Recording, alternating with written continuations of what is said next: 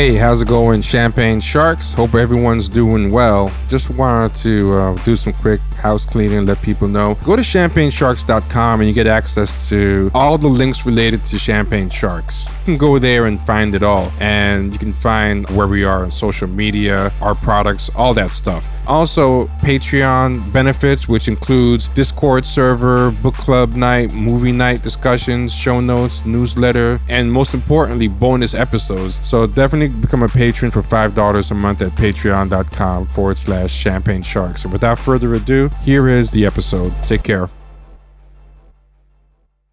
Uh, hey, Champagne Sharks, how's it going? Hopefully, you're not sick of our next guest because uh, we, have had him on uh, quite frequently recently. I think we're going to have you on. Consider that an honor, Trevor. yeah, I will. I will. You're going to be back on soon for, for a book a book review. But uh, yeah, by all means, feel free to introduce yourself to anyone who might this might be their first episode. Sure. Hey, this is Chris. I'm from the Escape from Plan A podcast. I think this might be somewhere between my third and fifth time being on here, which probably puts me at least in, in maybe your top 10, maybe even top five number of people have shown up. And yeah, you can find our podcast, Escape from Plan A. It's on all the, you know, major platforms. And I've also written a bunch of articles for Plan A magazine, which is our written component at planamag.com. And you can find me on Twitter at, at Jesu in Toast. Yeah. And we um, are talking about Squid Game, Squid Game today. And the, I'm on my, I think it's my third my third watch. I've been I've watched the thing. Um, Jeez, third watch. Uh, yeah, I just really wow. like the thing. Yeah, I mean, it's like there's like a lot of new content, and I'll look at it and I'm like, yeah, this is gonna be bad. Like, why do it? When I just rewatch something I like, like I don't know, like when I watched Squid Game and it was just so good, I realized like, wow, I waste a lot of time watching like you know stuff to like dunk dunk on it or you know suffer through it and stuff, and it's so much better to actually watch something genuinely good. So, well, I, I can sympathize because you and I, we both have the same like. I, I think it's like a like a evolutionary misfire in our in our genetic structure where I don't know, we just have this compulsion to to read or watch stuff we we hate, which I'm sure is not good for if like it's meant for the survival of our you know individual selves. Probably not a good thing, but uh, we both have it, so I totally sympathize. But yeah, Squid Game was great, and I'm here to lend my uh, mystical, authentic knowledge as a Korean Canadian. Every subtitle was wrong. Every uh, decoration that was off. Uh, every bow that wasn't properly uh, angled. I'm here to nitpick it. And, and please, you have to uh, plug that you want um, Netflix to hire you because because that's the other thing all these, all these articles have in common that these people are like angling for jobs um, mixed into the corrections. And, and, you know, like I mean, you would know better than me, but uh, reading other people's accounts of the problems, I thought it was gonna be way worse. Like like uh, some of them, like the use of babe instead of appa, I thought was like weird. Opa. Oppa. yeah. yeah. I, I, no, I don't mean to laugh at you. I, just uh, I, I find it very endearing. no, that's no problem. Uh, yeah. So Opa. Um, I think I was thinking of Kim's Convenience, and I just confused the term. Oh yeah, Appa, yeah, that means dad. Yeah, that, that'd yeah, very yeah, awkward. I think, I, I think I might have conflated the two, but um, yeah. So it's like that was an example. I was like, "Babe" is a weird. Like, like, like I mean, there were some weird choices, but this made it seem like you were just gonna miss such important stuff. And then the examples they gave, I was like, well, I kind of see it, but it's okay. Well, well let's look at that Opa yeah. Babe uh, translation. I've actually just for fun and because you know, I mean, my Korean's at a at a pretty low level. I mean, I can kind of understand uh, just basic household type of dialogue and vocabulary. But you know, when I watch something like like a K drama, I will put on the subtitles because uh, you know I will understand about maybe at best about seventy five percent of it. But especially as as the vocab gets harder, uh, I'm kind of left in the dark. So I, I do want to use it as a learning experience. So I turn them on. So one of the things I I've sometimes done in the past is just for fun, I'll download these programs where you can subtitle things uh, for fun. I'll just download a, a, Korean drama I like, and I'll try subtitling it. And it's it's a very interesting, uh, fun, but also frustrating experience because like oppa uh, can literally mean like like your biological older brother, like like a girl would call her older brother, or it can be kind of like uh, uh like a woman uh, with an older man. Often has kind of a romantic context, but it doesn't have to be. So in English, why would you call that? Would you translate to, to brother? Because that would be very awkward if it's actually not in a family context. And even in a family context, it sounds weird. Like you calling your brother literally, hey, come here, brother. It's, you know, in English, it just sounds weird. So it's like, okay, what's the English word that can best approximate, in this case, someone like Minya and Deok-su? Babe is not that bad. I don't think that's, that's actually bad at all. I think it conveys what you're trying to say. Yeah. And I mean, even if it is that bad, if that's like the worst you got, you know, it's not like a, lot of people were just parroting the stuff, but it took me a while before I actually dug deep in the Vice article and went through all the examples. And yeah, any sense of outrage I had was kind of um, dissipated pretty quickly when I when I saw that. Not saying I yeah. didn't have a sense of outrage, but you know, uh, yeah, and yeah, and the thing is, with subtitles, you you already should go into it knowing that you're never gonna get close to the full experience as a uh, just somebody who knows that language and culture. At best, you might get like fifty percent, but that doesn't mean you can't enjoy it. I I just watched Solaris. I'm I probably missed like 90% of the nuances of being Russian, especially in, in like like the you know the Soviet era and everything. But I still found the movie cool and interesting. I didn't have to know everything about it, and you know subtitle controversies are not new at all. Uh, I remember uh, you know, watching Breathless for the first time and just being kind of confused by the ending, like what the hell? Uh, and then looked it up online, and apparently there's like this huge controversy over, you know, what what does you know the protagonist say with his dying breath, you know, and and it's so hard to actually translate that from not only the French the language, but of you know the culture back then. And it's like you you gotta accept it. It's like you can't just like how foreign uh, people will never really understand the nuances of American culture and the English language it's not going to work the other way, no matter how uh, precise you are in the dictionary definition.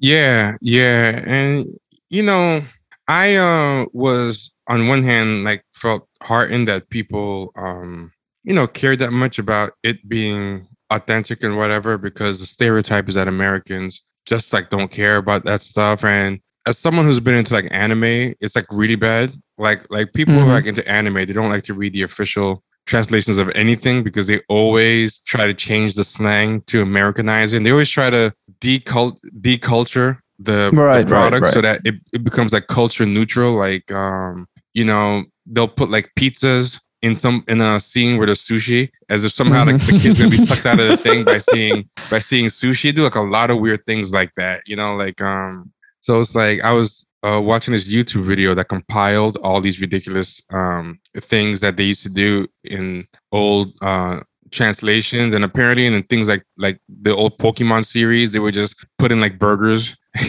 over like sushi. And I was just like, I think of the kid is gonna be like, I, I can't follow this. Like, mm-hmm. what are mm-hmm. those people eating? Yeah, it makes like, no sense yeah, this thing makes no sense to me. Yeah, and they, I've been gaslit. Like, why are they telling me that this rice thing is a burger? oh, oh, no, they'll change everything. They'll change it in the story to say it's a burger, and you know, it'll look glaringly different than everything else on the screen. Like someone just like hand drew it in. It's it's a it's a, a horrible, and they've they've gotten away from that. But um, there's always this assumption that you know Americans are so dumb and so afraid of anything uh, foreign, which I always think is kind of silly because if you're gonna watch something that's you know clearly from another country and set someplace else, then you know they're already meeting you halfway. You might as well go go the whole way. So um, at first I got heartened because I thought it was like really deep cultural stuff that American people were being alarmed about. So then when I actually saw the actual controversy, and I was like, okay, this is just kind of pedantic, you know? Yeah, I, I, I want to say it probably started off from a good place where I, um, you know, when I watch Korean dramas and I see the subtitles, I mean, I, I get a nice chuckle out of some of the things that um, get, uh, it's very hard to translate and just, it's just funny. Like, for example, there, there's a word nom in Korean. It's just kind of this, it's like a generic insult. It's a very low level insult to the point where even parents can say it to their kids but there's no easy way to translate that into English. I think in most dramas they they translate to something like bastard. Uh, but you know, like in English, imagine like a mom calling her son like a bastard. it's just it's funny, and I could see somebody going on Twitter and just raising that because it's you know it's a funny observation, and you know you might get get a bunch of likes and retweets.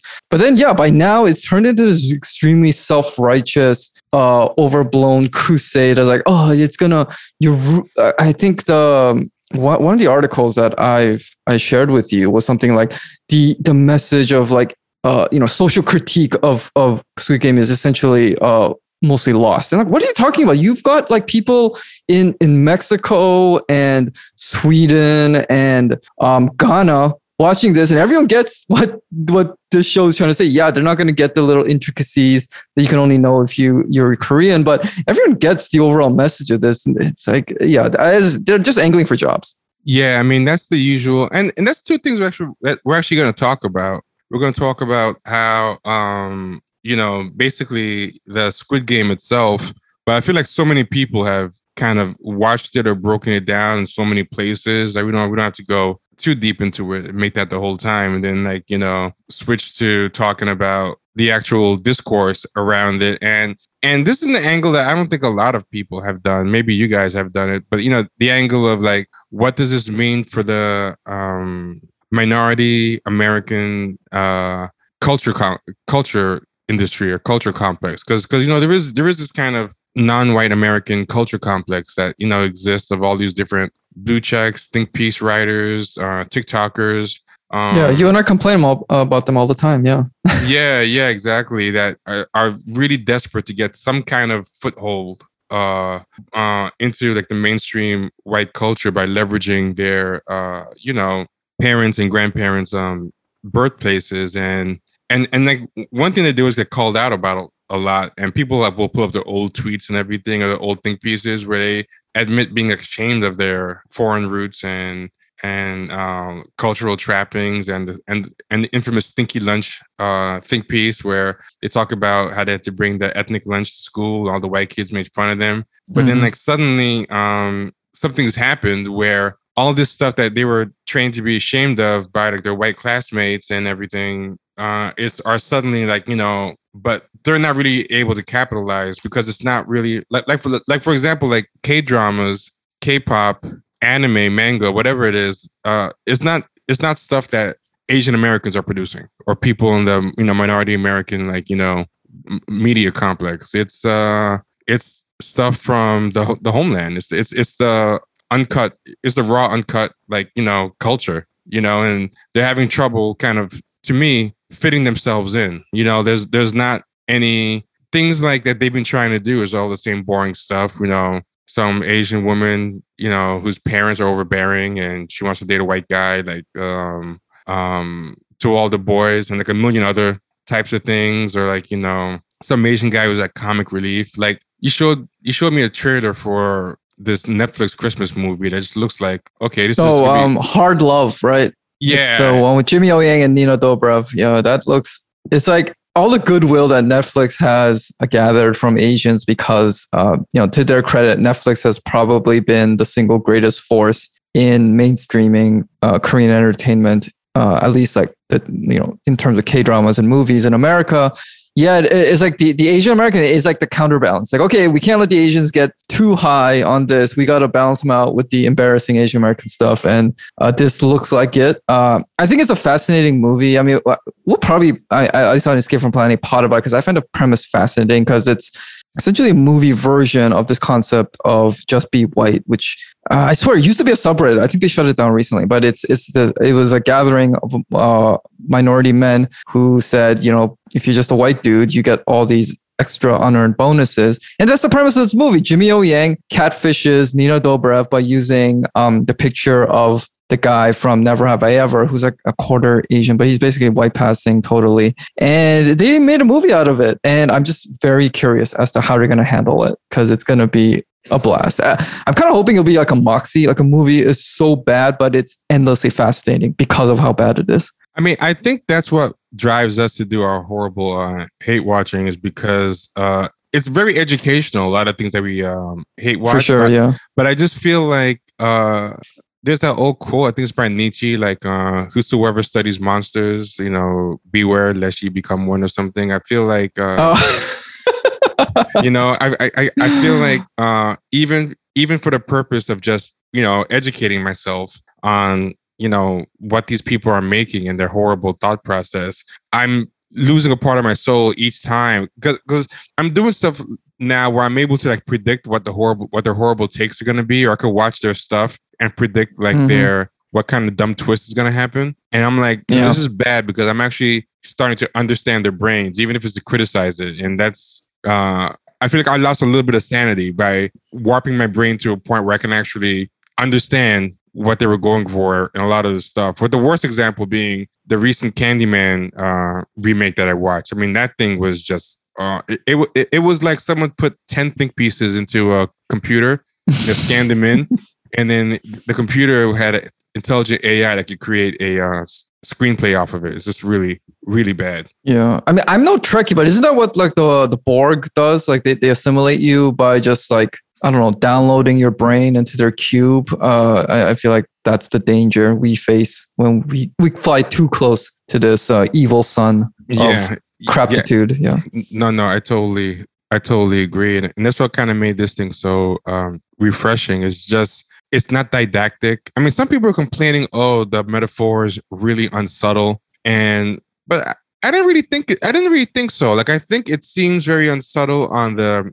surface, but I think it has a lot of nuances to um to like little things that happen. Like for example, the hierarchy between the um, staff, you know, and and you pointed out something that I missed, but the circle, the triangle, and the square, the hierarchy is the more sides you have to your shape, the higher your rank, you know, and like yeah, I, I think they say that explicitly in the show, uh, because it's not like I was taking notes and and I deduced that. I'm, I'm pretty sure I heard it in the show. Uh, I think one of the characters might say it, but yeah, it is it is like a yeah ranking that is determined by how many uh, sides you have on the geometric shape on your face.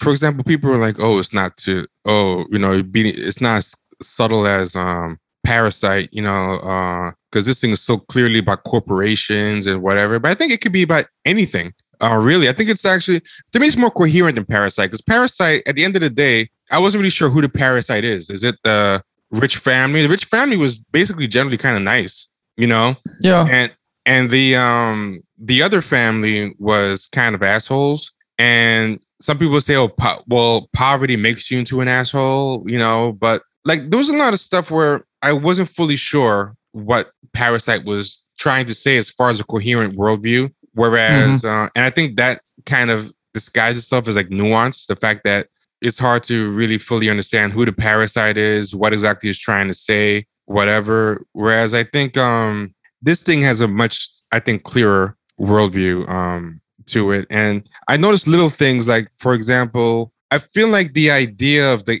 the kids games being done, I think uh, part of it is to kind of show like how capitalist society kind of trains you for competition and and to be a good capitalist and to be in the workplace or you know try to be like I think it was kind of making a commentary about how childhood is you know something that exists to train you for the soullessness of uh corporate like adult life you know? And mm-hmm. we, no, we're talking about the lunch boxes and the guy talks about how his wife made lunch boxes like this for himself and his kids. And i thought that was an interesting point that you know uh, his kids are being made the same type of lunch as he is you know to go to like what is basically their workplace. You know you know that that the kids are just basically being trained to have a life like an like an adult, you know, and um, I felt that was an interesting kind of um, commentary, and, and also like people get kind of revert to kids at the end of the day, like how everything is high school, even for adults. Like even if we pretend it's not, you can see it on like on like social media all the time, and all these weird clicks that form with people, or in any even that stupid article going around everyone's talking about, but uh, bad art friend. I mean, that's mm-hmm. such a high school dog eat dog mean girl type of dynamic to me. Yeah, I just realized that like the the uniforms they put on like the tracksuits kind of makes them look like uh like if you ever had to wear a uniform for like gym class in school, it kind of makes them look like that. And actually, I, I just realized that. Yeah. Oh yeah, yeah, totally, totally.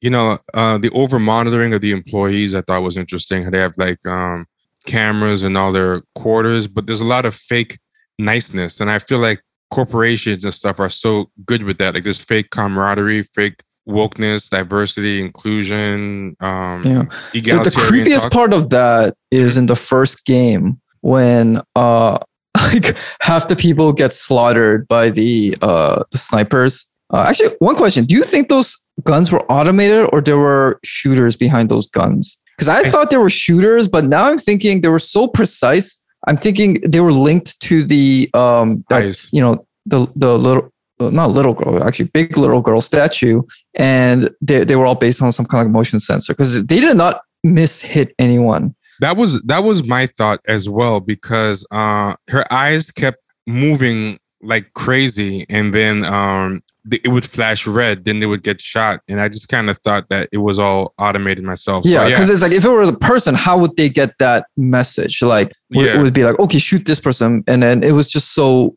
quick. Like, Mm. it must What's have been automated. two people from shooting the same person? Like it just yeah, or like accidentally shooting the wrong person, or yeah, Yeah. that would have. Anyway, but you know, after like half the people are completely butchered, you get the the PA announcer who sounds like the voice that you, you see you hear in like an airport, being like, you know, uh, you know, a, a reminder, please, please do not move after, uh, you know, the saying, or else you will be eliminated.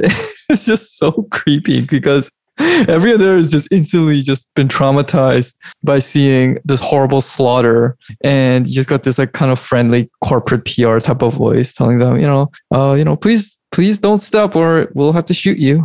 Yeah, and it makes me think of I think the sociologist's name is Eva uh, Illouz, but she, she has this thing about how uh you know uh there's a book called Cold Intimacies: The Making of Emotional Capitalism, and it's just about how like you know but it's a concept called emotional capitalism where like you know people have to pretend to be happy at the desks you know at a hotel and there's all this uh fake Is she the one who coined the term uh, emotional labor? That I sounds think like she I think she might have been. I think she Okay. might have been. Um if if I'm wrong, please somebody tell me. I actually read this book, but I forgot a lot of this book. But she might have been the one to have coined emotional emotional labor. I will actually double check while while we talk. But um oh no, Arlie Arlie Hochschild, uh, I believe coined emotional emotional Okay. labor. But uh her book is she has a book that's about something similar. Her book is called what is it? What is a book called? Oh, the the managed the managed heart, you know, and just about how um uh, similar things. But but yeah, it's um I, I like that that thing was full of that about how there's so much uh fakeness. And you know what's interesting, what it reminded me of a lot too, specifically was a tech company. Because tech companies have that merging between grown up and child. Like like you know how tech companies Yeah. try to seem like we're the cool workplace. So we have a ping pong room, or Nerf guns or some. Sh- yeah, Nerf like guns that, and all this dumb stuff, and Taco Tuesdays, and bring your dog to work, and and they make it seem like a giant childlike workplace. And I know people who have worked for like those tech companies, and they bought they bought in like totally. And they would bring us to their Christmas parties and office parties, and everybody was like so jealous. But then the company gets bought or, or goes public or whatever, and they would just say how the thing just gradually turned into just a regular workplace, but they still kept trying to fake like the original cool workplace thing was going on. So there'd be like whispers and layoffs and people getting tapped on the shoulder, like, you know, don't tell anybody, but uh, there's going to be layoffs tomorrow, but you're safe. But you have to pretend to be cool for the rest of the day and all this stuff. And then my friend was like telling me uh, after he left like this, this place, right, that he was uh, done with those type of companies. Cause he's like, I'd rather just be in an asshole corporation than buy into like this um, open, open floor plan um games all the time fun we're all a family type of thing when it's just all becomes the same thing anyway you know yeah, not, not only yeah. that, but the the stuff they put in is, is meant to work you even harder and make you. I mean, do, don't those tech companies call their places campuses? yep, like, as yep. in like you know as in like a like a boarding school or like a, a college where you actually live there even even like the, the the most heartless of you know investment banks or law firms wouldn't conceive of their offices as places where they expect you to actually comfortably live there. It, it would be like oh you got to pull an all-nighter. Um it, that's still kind of not supposed to be in your natural employment's uh, state of being but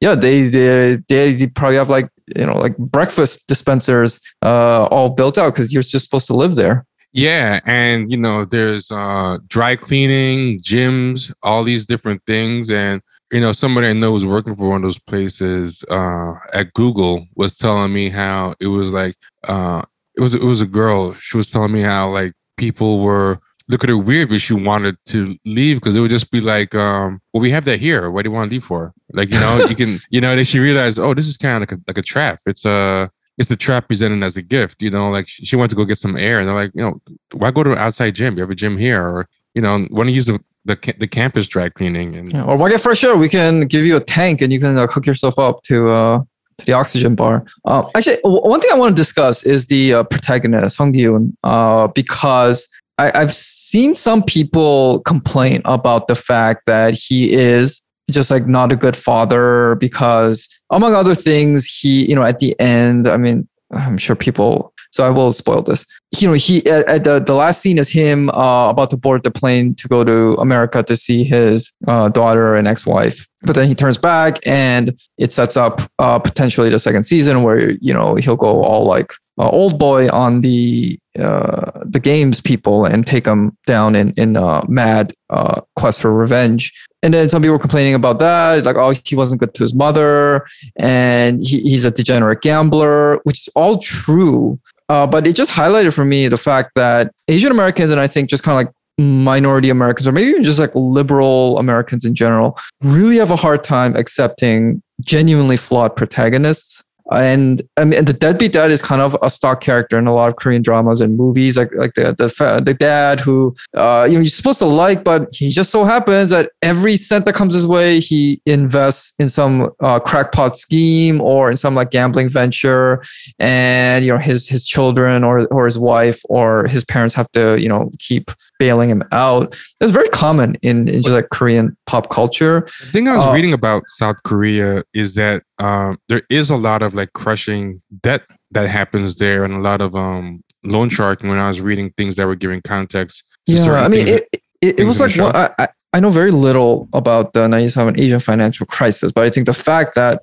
uh, Korea had a very high uh, household debt was w- one of the things that was particularly uh, damaging to like the average Korean uh, because of that that economic catastrophe. Yeah, and one thing one thing with debt, like you know, if you've ever had like a lot of debt, it's um it's easy to rationalize high risk things because it's like the slow and steady thing just seems impossible. So right, uh, yeah, psychologically, like there is like a basis um to that, that I think a lot of people probably like you know don't get. Like if and and he was kind of saying stuff like that. He was like, this money that you're making or saving or whatever is not going to be enough to put even a a dent in a dent of the debt. So, you know, why not just spend the money or just like, you know, gamble it and try to um, win big at least because, you know, this money doesn't really make that big a difference and difference anyway. So so I think but then making those big plays and making those desperate choices, you know, in the hope of a big payday, uh, is exactly about getting you into more trouble. But there is like, I think,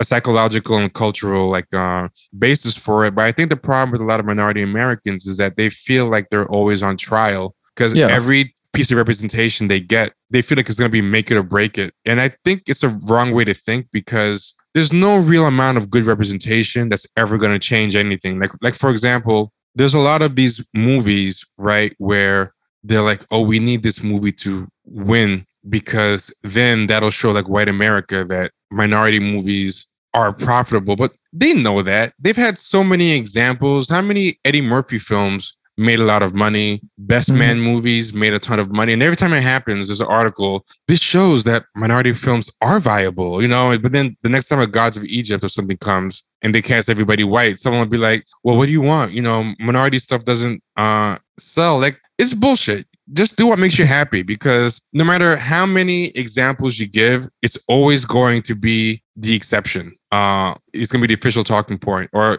it's going to have a cultural amnesia where you have to prove it to them again. Whereas on the flip side, 50 white led things will fail, and each of them will always be an exception somehow. Like, you know, the gods of Egypt, the Exodus, all these things they keep casting on white people. They've seen them fail over and over again. But when the next one comes and it's time to like whitewash the casting, they're still going to insist that you need white people to move the stuff. And all the gods of Egypt and Exoduses of the world are going to be forgotten. And all the Black Panthers and crazy rich Asians of the world, you know, will be uh, treated as like, you know, flukes. So I, I just think a lot of these minority Americans should uh, you know, kind of just get over it. But I guess the foreign cinema, like Nigerian cinema, Korean cinema, etc., because everybody there is of the same race, you know, there's more room for balance. Like one character doesn't carry the weight representing the whole race, you know? Yeah, but even in something like a, you know, Crazy Rich Asians or, you know, other things that are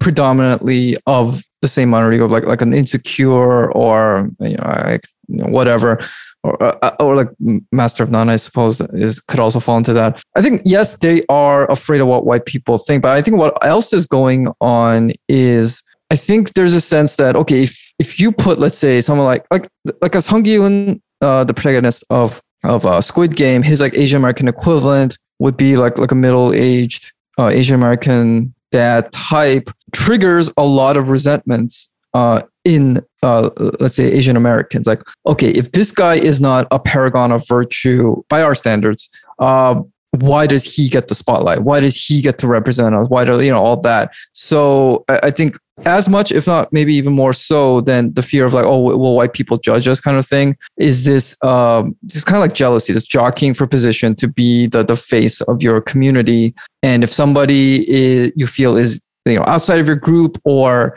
is going to represent a, a point of view that won't uh, suit your agenda the most, uh, there comes this anger. Because there was this very uh, odd article I mean, it, odd in the sense that it, it, it didn't make any sense. I, I could totally predict an article like this eventually coming out. It was for Slate, and the writer was saying that uh, uh a Squid Game was in the end uh, just yet another kind of this old fashioned K drama thing that where everything could related to nostalgia and family, which like if, if you can make a convincing case, I'm all open to see that. But like she was saying, for instance, that Hyun, the protagonist, the only reason he, the value he personified, uh, and for which he was allowed to be the hero was he was in looking back at this kind of better Korea, uh, and by which she probably meant well, more like socially conservative and politically conservative Korea. And that's what the film was trying, or, or the show was trying to valorize.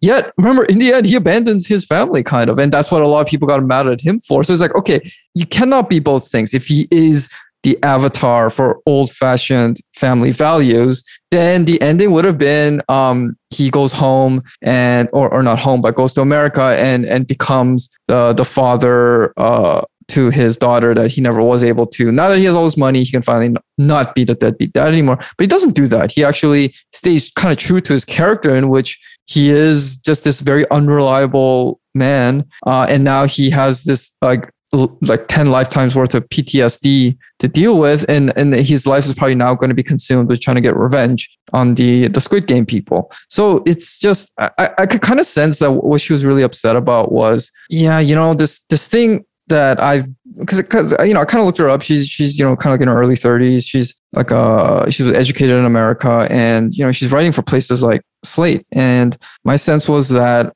probably spent a lot of her life kind of looking down on these like just like Korean dramas in general. And now it's the hot new thing. And way more than whatever Asian Americans or like Western educated Asians have been able to produce. Turns out that not only Americans, but basically every uh, almost every people in the world, I mean, considering how big the popularity of Squid Game is, prefers that stuff to like the Asian American stuff. And I think it was her just trying to find a way to disqualify it. You know what's you know what's interesting, right? Is uh, when I was on your show, I was talking about the concept of uh, siblingization and this feeling that yeah. in in the West, in the um, majority white countries of the West, uh, minorities who are born into these majority white countries, we get kind of forced to relate to each other as uh, siblings, you know, and you know we get this kind of sibling society. But I was thinking about it since then, and I was like, it's actually I think two things. Um, you know, you know, like we look at like the, the discourse, you know,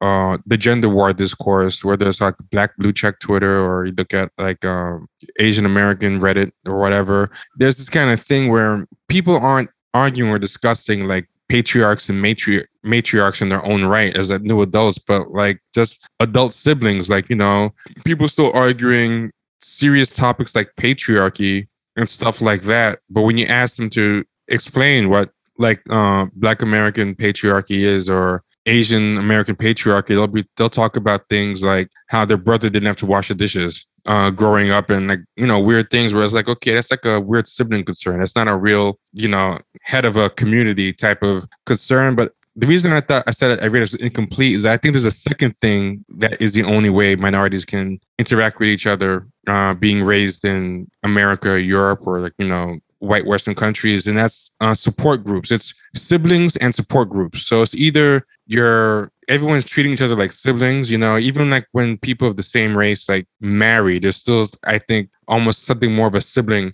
dynamic than what, you know, their parents might have had uh, coming from the old countries or whatever. But um, on top of that, I should, I should, I should clarify. I, I think it depends on how assimilated you are too, because I think you know, uh, black descendants of American slaves, I don't, you know, were not immigrants or whatever. They've been here for multiple generations. But when you look at like, you know, old movies or hear old stories or see old couples uh, who were part of like a black community and in America and not like tokens in a white community, they don't behave with each other like siblings. Like, you know, if you see like a lot of these old black communities and whatever, people would be the man in the house, the woman in the house, everybody acted a certain way. So I think it's not just being in, in the white West, but also uh, being assimilated to a certain degree. But you either interact with each other like siblings or like support groups. And what you do is you basically just get together and bitch about white people in, in your lives and how they're not accepting you or letting you assimilate at the speed that you would like or whatever. So like when these people do form minority friendships, their friendships are still kind of centered around sibling gripes and and in the in this type of minority sibling society, um, the parents basically become the um white people. You know, like like like white people are the parents that you're competing for the attention of. Mm-hmm. And, and, it's all. That, uh, just one last thing. I think that affects how that writer able to interpret Squid Game because when she looks at that art, that thing, she's kind of thinking. To me, I think when she sees something that takes place in the old country with the middle-aged man, and she's talking about the family values, I think she's working out some weird shit with her parents and her I think you're kind of trying to say that yourself. Like, you know, uh, her issues with the home culture and her how she finds it regressive. And it's almost like her way of virtue signaling that um, to people who read that, you know, I'm Asian American. I'm not like these people. I'm uh, more progressive. And here's why these people are bad. But it's almost to convince non Koreans that they're bad because she doesn't want Americans to actually start liking these people more than uh, they like her, especially after she spent a lifetime maybe being embarrassed and distancing herself from this to begin with. Yeah, and that is the ultimate insult in that you spent most of your life kind of like looking down on your parents or your peers who are, you know, like fobby or, whatever. And but in the end, it turns out that the people you're trying to impress actually like those people what, better. Can you explain what fobby is for people who don't no, know? Fob is uh, it, it mainly means like fresh off the boat. It, uh, I've heard people try to update it, I mean fresh off the Boeing. So, you know, it's like, I guess it's a class upgrade. You're no longer traveling by a rickety old raft. You're actually flying by plane, but it, it just means unass- less assimilated Asians.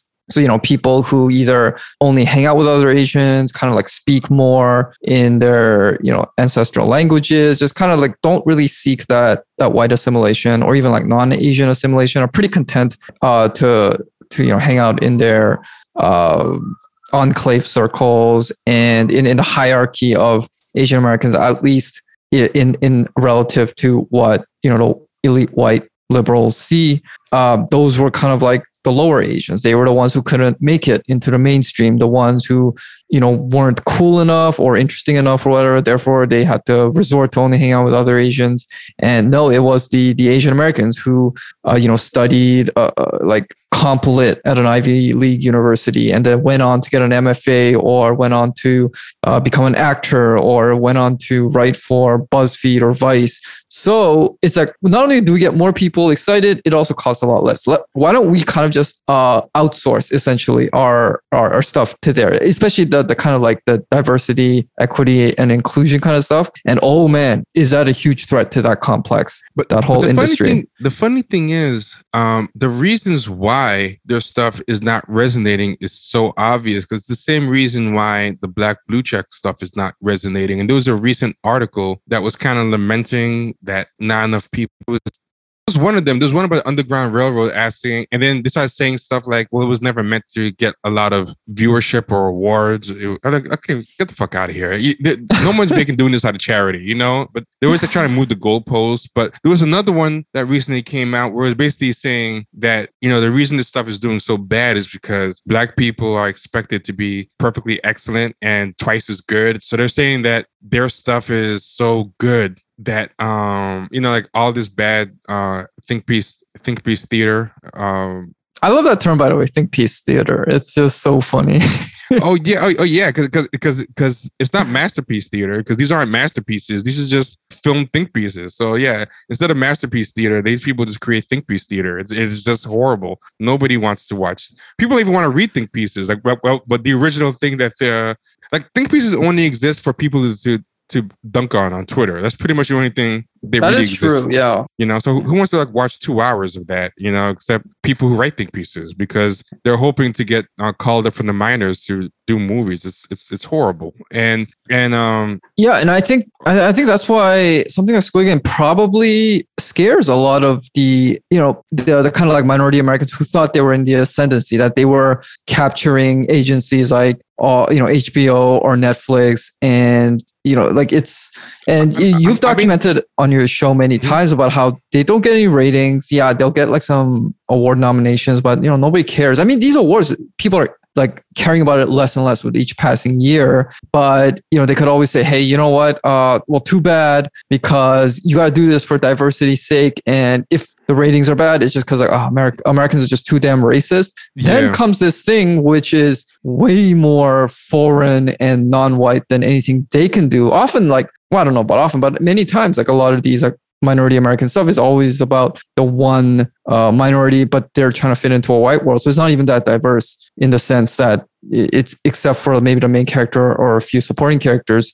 It's uh the, the cast is not uh, all of that minority group, but you got this thing that's like totally Korean, all in the Korean language. All these are uh, often kind of hard to understand cultural references, and people eat it up. Totally undermines their position. Be like, maybe people don't just don't like your stuff because you suck. Well, well, yeah, that's kind of what um I was trying to get at, right? Well, one problem is right. Even if the show is all is all Asian or all black itself, it's still considered a minority show in that it's one of the few all black or all Asian shows. So even if the person is not a token within the show and therefore carries the weight of representing the race, the show itself will be, oh, this is one of the few minority shows that's out there now. So everybody on the show has to be good because, you know, the whole show is a token, you know? So like a Korean show or a Nigerian show, I feel like what, or, you know, any other type of um, show from a country like like an Indian show, a Bollywood show, is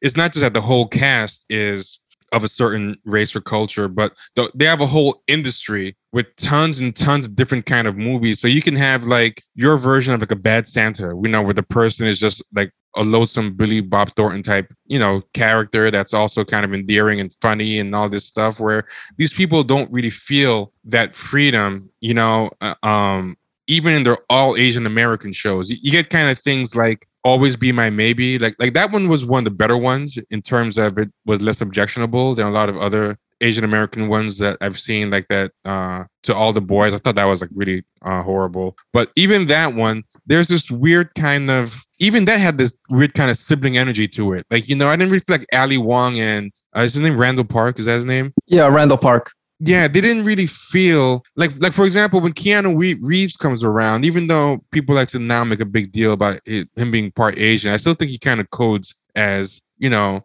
a white guy, especially in relation to the other Asian characters. Well, let's be real. Keanu Reeves is like ninety nine percent white. Like nobody knew knows he's like part Asian, except for the fact that he's kind of like talked about it. But before, nobody when they watched The Matrix thought, "Hey, this is an Asian guy." Everyone thought he was just a white guy with kind of dark hair. Yeah. So yeah, I mean, you can kind of see it once it's pointed out to you, but yeah, it didn't jump out at anybody. I don't think you know. And um, yeah, but there's a different type of chemistry and magnetism and dynamic, you know, when when he was there. But you know, with with the rest of them, it was like, and even at the end, like with the restaurant, she kind of becomes like his mother in a way. Like she inherits the mother's recipe. There's just something really kind of strange about it. And when your whole industry, your whole worldview is of a culture. You get just so much more more freedom. But I think another reason why these people uh, suck, and this is what I was um, getting at, like the paradox is like they were if they had the mental or emotional capacity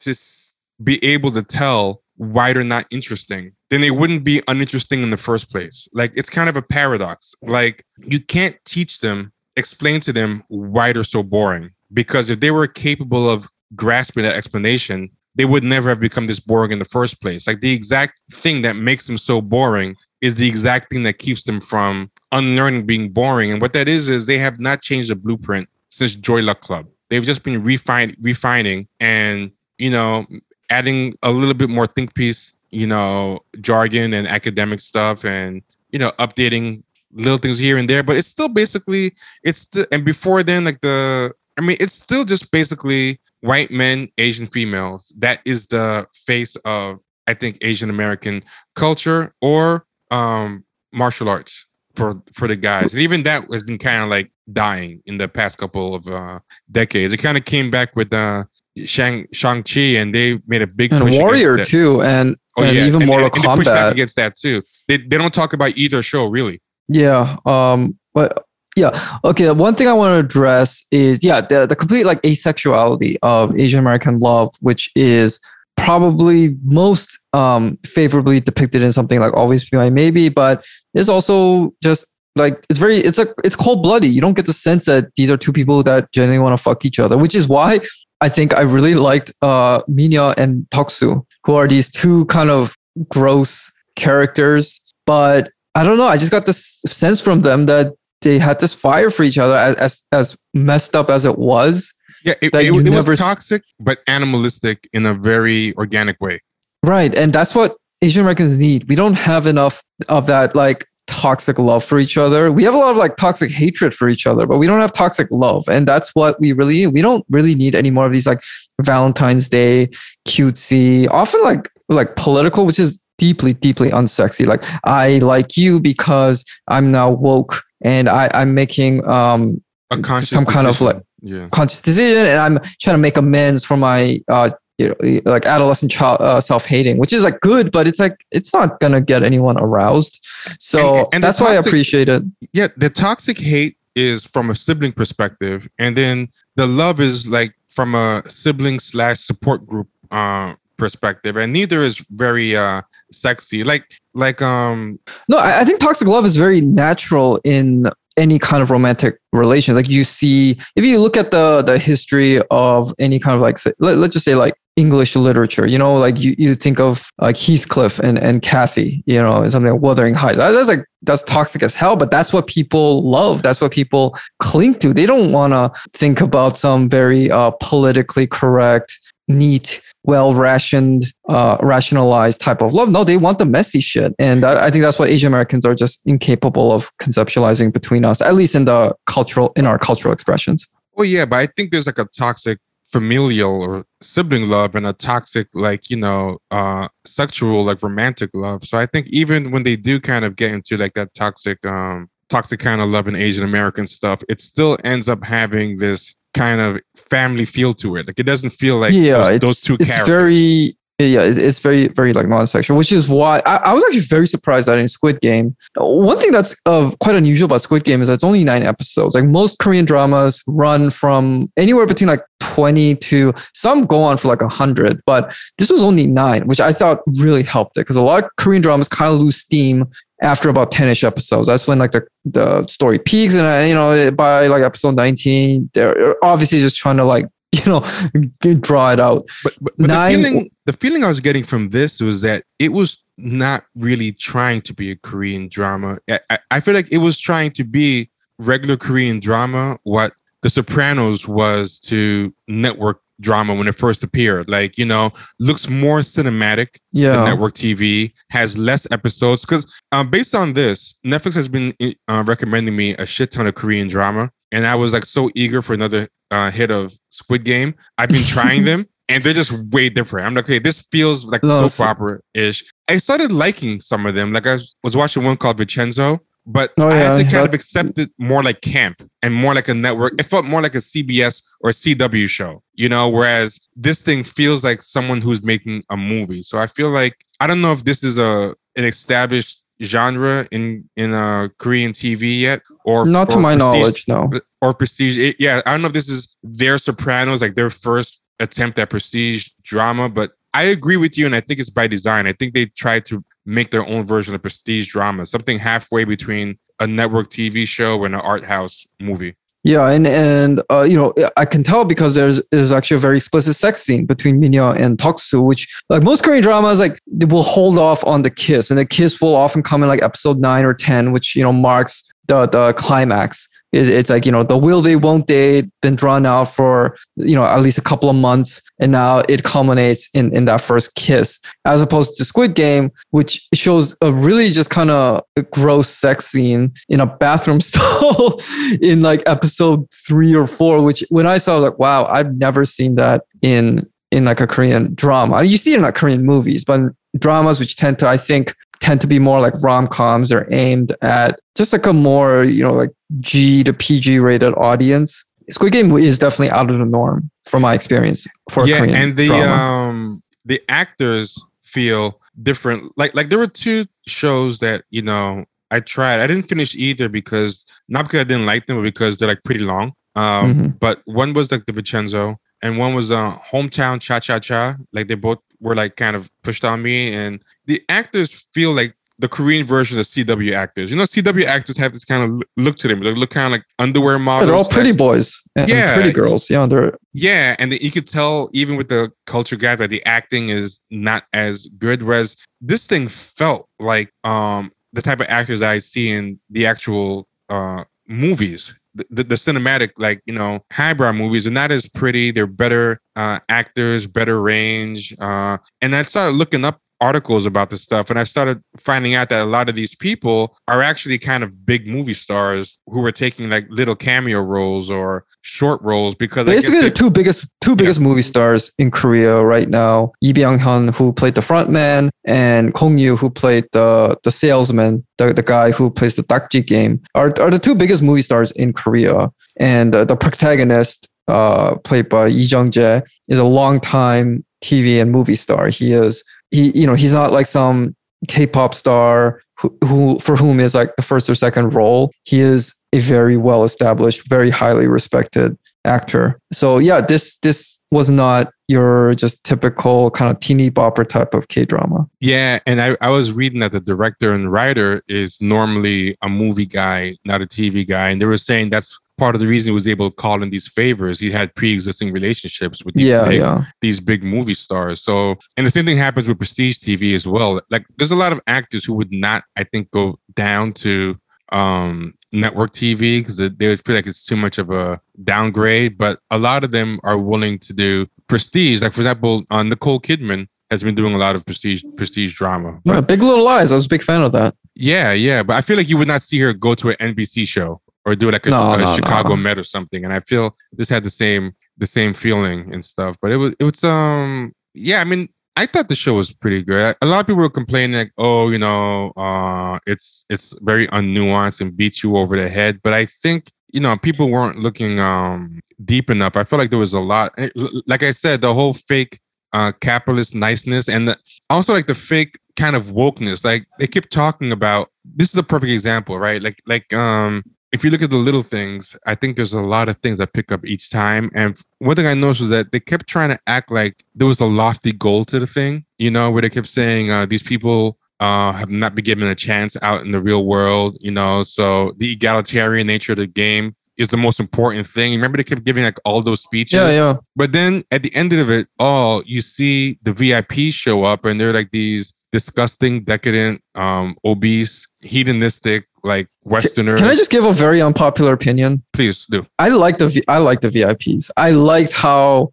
corny and hammy they were. My theory is that they were Is- all strung out on some super designer drug, and Is that an unpopular opinion? Because I thought they were. yeah, everyone awesome. hates them. I, I I recently discovered there's a whole subreddit for Squid Game. Oh, I mean, of course there is, W- Wait, and everyone wait, hates wait, the VIPs. Wait, they hate them in the way that the um creators intended, like like like. oh no, because they were bad actors. And they were poorly written. Oh, I don't think so at all. That's so ridiculous. I don't think they were. But I, I had a lot of fun just watching them because they seemed seem think to they be having a good important. time. I think they were one of the best touches. Uh, You mean they're like horrible, like 69 jokes and just kind of very like unnatural delivery? I didn't even think the delivery was that unnatural. I thought uh, they sounded like regular guys to me. To me, I don't know. I didn't see this bad acting on. Uh, I guess everyone's uh, Siskel and Ebert, and they were critiquing how how bad they were as actors. But I actually thought that made them even more grotesque and just inhuman. Uh, someone actually, someone online brought up the fact that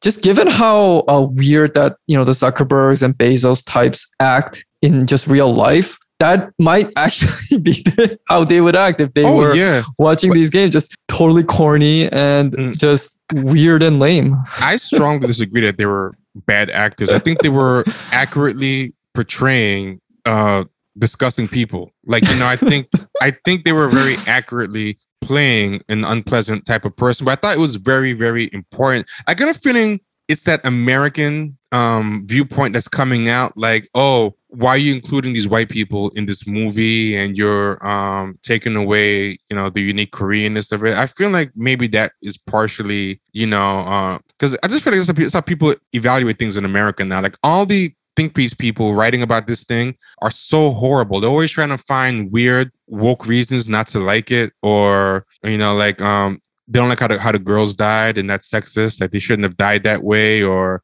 you know it's homophobic to have the you know westerners be uh, one of them be queer or the whole family values thing. And like the family values article like that we were talking about at the beginning like to me that's so silly because every thing has a viewpoint you know? And even if this thing's viewpoint was that family is all how many american shows are about that? How many american shows like like for example taken like you know is taken about family being all like this guy's ready to kill like you know half a countryside to rescue his daughter? But but it's because they have this hang up about their own families that they're judging this on some unrealistic standards. Like how many american things are all about how um, family is important? You know avenging my brother avenging my wife or you know uh, saving a family member or you know family family having each other's backs. Like there's whole sitcoms full of family dramas and yeah it's it's like they just view their parent cultures as something that they need to desperately get away from like the conservatism of but that leads them i think in a way to overestimating how progressive white american culture is. And i think white american culture even among liberals is very very progressive but they just don't see it that way. Like they look at everything white with these rose colored progressive glasses that you know white people are always so much more open-minded or so much more um uh, iconoclastic and willing to shed tradition which i think is not really giving i think they not only have a warped view of where their parents came from but they have this warped view developed in childhood from you know you know being jealous of their white friends of you know overestimating how cool and you know like for example in like black circles and stuff i've seen like black people online like talk about how what like having a white boyfriend is like, you know, and it's like, no, I know like white couples and there's cheating, there's all this type of stuff and all this stuff going on and abuse. I don't know why you think only black couples have like abuse and cheating, or they'll, or they'll be like, you know, white parents, like white families don't have all the molesting and all this stuff. It's like, what are you talking about? There's so much stories of, you know, molestation or whatever happening in, in white families, but they actually don't really understand white people except for their interactions with them as as tokens, you know. And yeah, um, and, and I think that's why they have to attack things like Squid Game on the you know familiar, uh, just kind of like social justice type of fronts. You know, it's racist. That's what people call the Ali character, which is a lot more like nuanced than just it's just uh, a naive, dumb South Asian guy. There is a whole critique of like for for exa- example, I think some people are saying, "Oh, why is he always calling like Sang-woo's Hajang name?" And it's just I, I don't know too much about you know like Korean culture. I did live there for a couple of years. My parents live there now, but you know I'm not gonna say I grew up there. I, have worked there. I've I've uh, gone to school. I've gone to the military. I haven't done any of that. So, but you know there are certain titles you call people just just based on assumptions. Like the salesman, the Gong Yoo character calls uh, Gi-hun uh, 선생님, which literally like means teacher. But it's like it, it, you, in Korean culture, you don't call rarely call someone by their first name, and even if you do, you you often add something like uh, to to indicate some level of respect. So they were saying uh, this is an example of just typical like yellow privileged East Asian colorism against South Asian. You know, this very like uh, Americanist view. Uh, I think that's a term. We, we need to come up with a term that uh, describes Americans who, you know, despite uh, thinking themselves very progressive and worldly, actually see everything through the lens of their own narrow American experience. So they they put the uh, racism charge mainly on the uh, the Ali character, and then they put the misogyny charge on. I, I read this one article saying how like why were the final two contestants men? How come like Sae-byeok and Cheong had to die? This was an example of just the, the show's misogyny. The funny thing about that article, which was published in Salon, that very uh, prestigious publication, was that she admitted actually these characters, yeah, they were well written, they were very complex, and they actually advanced a lot of just these like feminist messages. Often a recurring theme uh, in this is I don't underestimate uh, essentially like non-prime aged men. You know, don't discount the elderly, don't discount women uh, just based on you know physical strength because there are other important factors. So she admitted that hey, you know what, th- these weren't characters that were used to show how women were inferior to men. But nevertheless, because they weren't the final two contestants, ah, the show's misogynistic. And then there's also an article in Digital Spy that said the, the VIPs were queer coded and uh, the most prominent of them tries to uh, force Jun-ho, the the cop, to go down on him, and they were saying that that was homophobic. So it's it's the familiar attempts to try to you know cut down this foreign thing that is potentially encroaching on their territory, and to install themselves as the very necessary cultural middlemen and women uh, who need to uh, essentially vet and cleanse this incorrigibly uh, backwards Asian cultural works that are clearly way more popular than the stuff, uh, anything that like Asian Americans or minority Americans c- come up with. And one thing that's kind of weird about these types of um, minority American blue checks is that they, to a certain degree, valorize or worship culture or Western values or viewpoints or Western ideals of their own progressivism they value that more than they actually value the culture that they came from. They want more representation. And I think it leads to a weird place where they think the real value of minorities is to prove that they can be better, more enlightened Westerners than even white people. You know, not that they can bring their own unique values of their home cultures that go against Western values because they actually look down on those values as much. So it's, it's weird. They want more minorities in things, but they're actually have a low opinion of actual uh, minority culture. So it's kind of like they want Koreans, probably preferably Korean Americans, because then they'll be even more progressive, but not the actual, they don't want to actually say Korean culture might be better in a lot of ways. American culture, except for shadow culture, like the food. You know, like like they'll be like, oh, uh, white people don't season food, but look at uh, you know black people season food and everything, you know, better. Or white people can't dance, but black people can't uh, can dance. Or like you know, uh, white people can't cook, but Asian people can cook better. Like they'll champion the home culture for that. But if it's like, uh, hey, views on um, homosexuality or uh, women's rights, the West all the way to them. Like you know, there, there could there could be no way that the parent cultures can be better on actual substantive, intellectual, political um, topics. So I think what kind of happens is when you get to scenes like where the VIPs come, the VIPs are, you know, kind of bad because they're white. You know what I mean? And they're taking away space from Asian people. They're probably going to be racist, you know, and they're sensitive to that because they'll feel like if they don't like non-white people, they're not going to like me either. But, you know,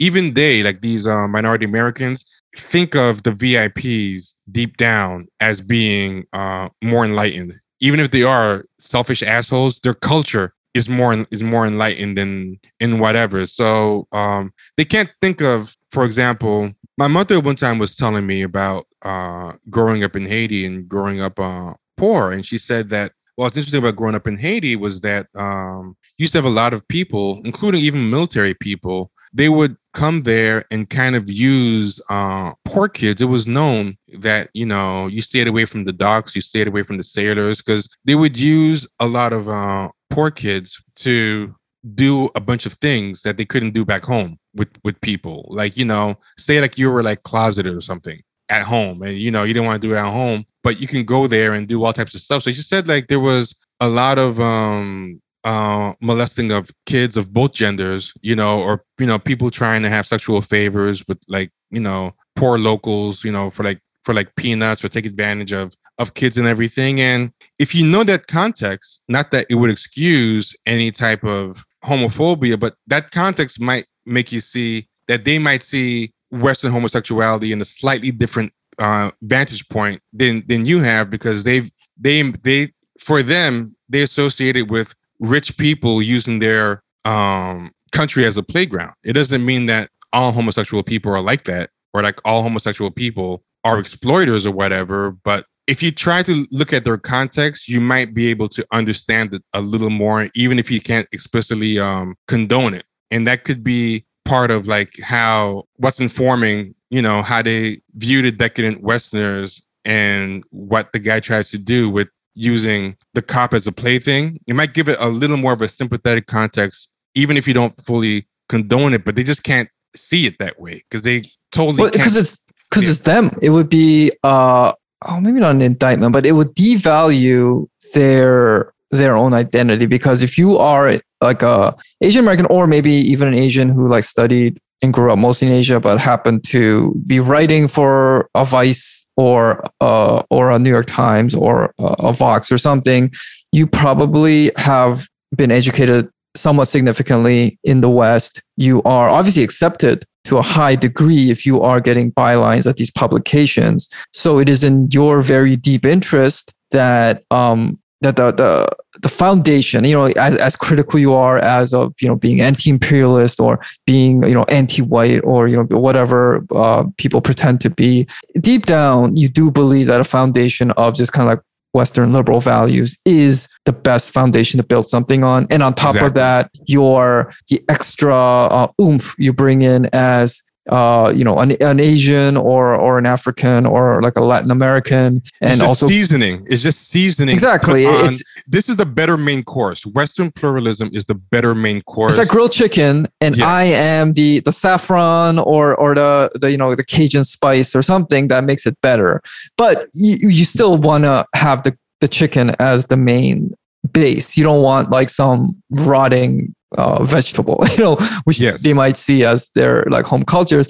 And I think that's why something like Squid Game and other um, things that are outside their jurisdiction, you know, we we've talked a lot about uh, this kind of like agency capture. They're not very good at capturing actual people in terms of audiences, but they are very skilled at capturing institutions and agencies.